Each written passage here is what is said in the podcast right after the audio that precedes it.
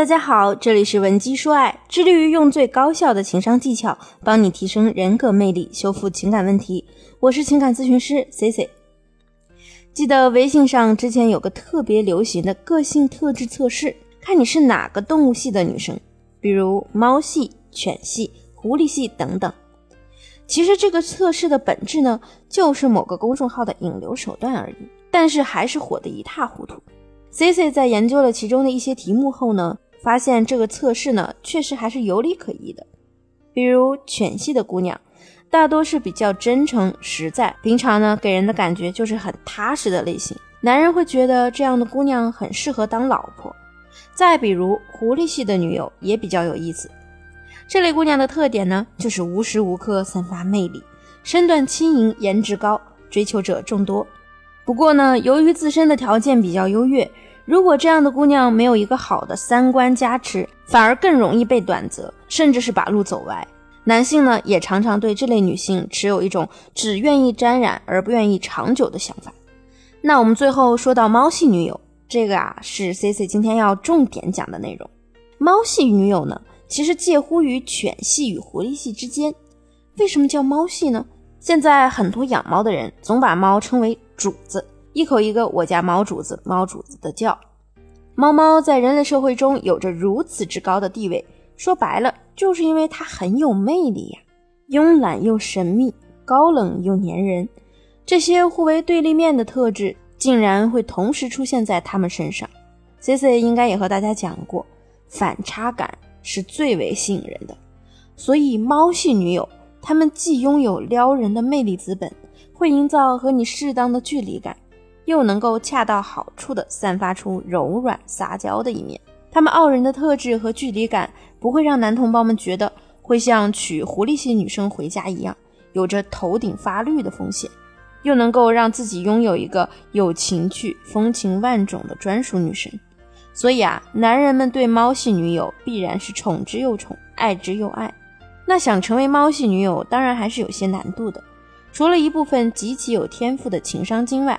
大多数能把自己修炼的魅力气质越来越强的姑娘，都是靠着自己一步一个脚印的去实践，才蜕变成了今天的女神。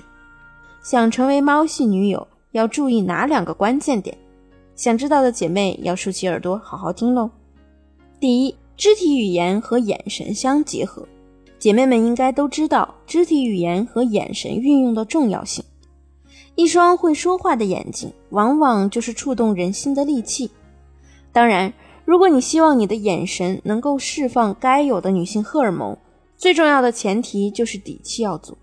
你很难让一个对自己特别没自信的姑娘去跟异性放电，甚至呢和异性主动开口说话，对他们来说呢这都很困难。女孩子去不断完善自己的外在是很有必要的，而要把你的魅力凸显到极致，往往不能只靠一个眼神。相应的，我们还需要协调我们的肢体动作。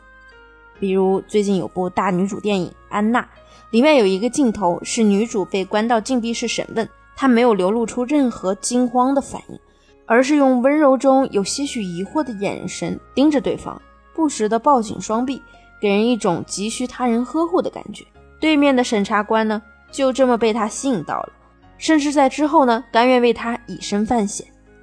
这里呢，我还是要强调一下，安娜在做上面一系列动作时啊。她的眼神还数次延伸，盯着对方看，眼神中呢还不时的带着挑逗的嚣张。虽然此时的他处于弱势，但依然像一个女王一样，不断的冲击着对方的视觉神经，想要让他快速沦陷。第二个关键点就是猫式的调情艺术，在撩汉过程中啊，学会言语调情呢，往往是一门必不可少的课程。猫式的调情语言呢，是慢慢的去侵蚀掉对方的心，它不会很露骨，却让人浮想联翩。有个学员呢，曾经来找我学习撩汉技巧，他非常的用功，也把我教授的技巧应用的非常到位，甚至呢，他还有了自己的一套理论。比如几个朋友一起去他家玩，他会趁男神落单的时候，对他饶有兴味的说一句：“你这样一个人落单可是很危险的。”平常呢，也会用很随意的语气去夸赞对方，比如说对方偶尔换了种风格的穿着，他就会说：“你今天这么穿，好像更帅了呀。”而且呢，还有一个重点是，最开始他们刚接触时啊，我的这个学员呢，就用一个独特的方法，让对方对他印象深刻。那就是当对方介绍自己说“我叫刘伟凡”时，学员呢直接问对方：“我叫你凡哥哥怎么样啊？”我觉得特别好听。总之呢，他的每一次小操作看似平淡无奇，却足以让对方对他心向往之。记得学员说起男神第一次向他表白时啊，他还拒绝了对方，还欲擒故纵地说：“我不能对你用情的。”然后呢，就让男神绞尽脑汁的去想为什么。反而呢，让他越来越深陷其中，征服欲也被熊熊点燃了。那迎来的就是男神第二次、第三次的告白，以及更大的资本投入。我的这位学员呢，也成为了最后的赢家。不仅有情人终成眷属，直到现在结婚都五年之久了，两个人还是像小情侣一样浪漫。肢体语言是触动人心的利器，而言语调情呢，则是感情升温的催化剂。关于如何成为猫系女友的两个关键点，你掌握了吗？那么眼神及肢体动作的操作啊，你也可以添加我们情感分析师的微信文姬零零六，文姬的全拼零零六，获取详细的操作技巧。调情话术千变万化，我们的情感分析师也会给你最全面的指导，让你真正成为一个猫系女神。如果你还有其他的情感困扰，也可以把你的问题发送给我，我一定会给你一个满意的答复哦。好了，今天的节目就到这里了，我们下期见。文姬说爱，让你的爱得偿所愿。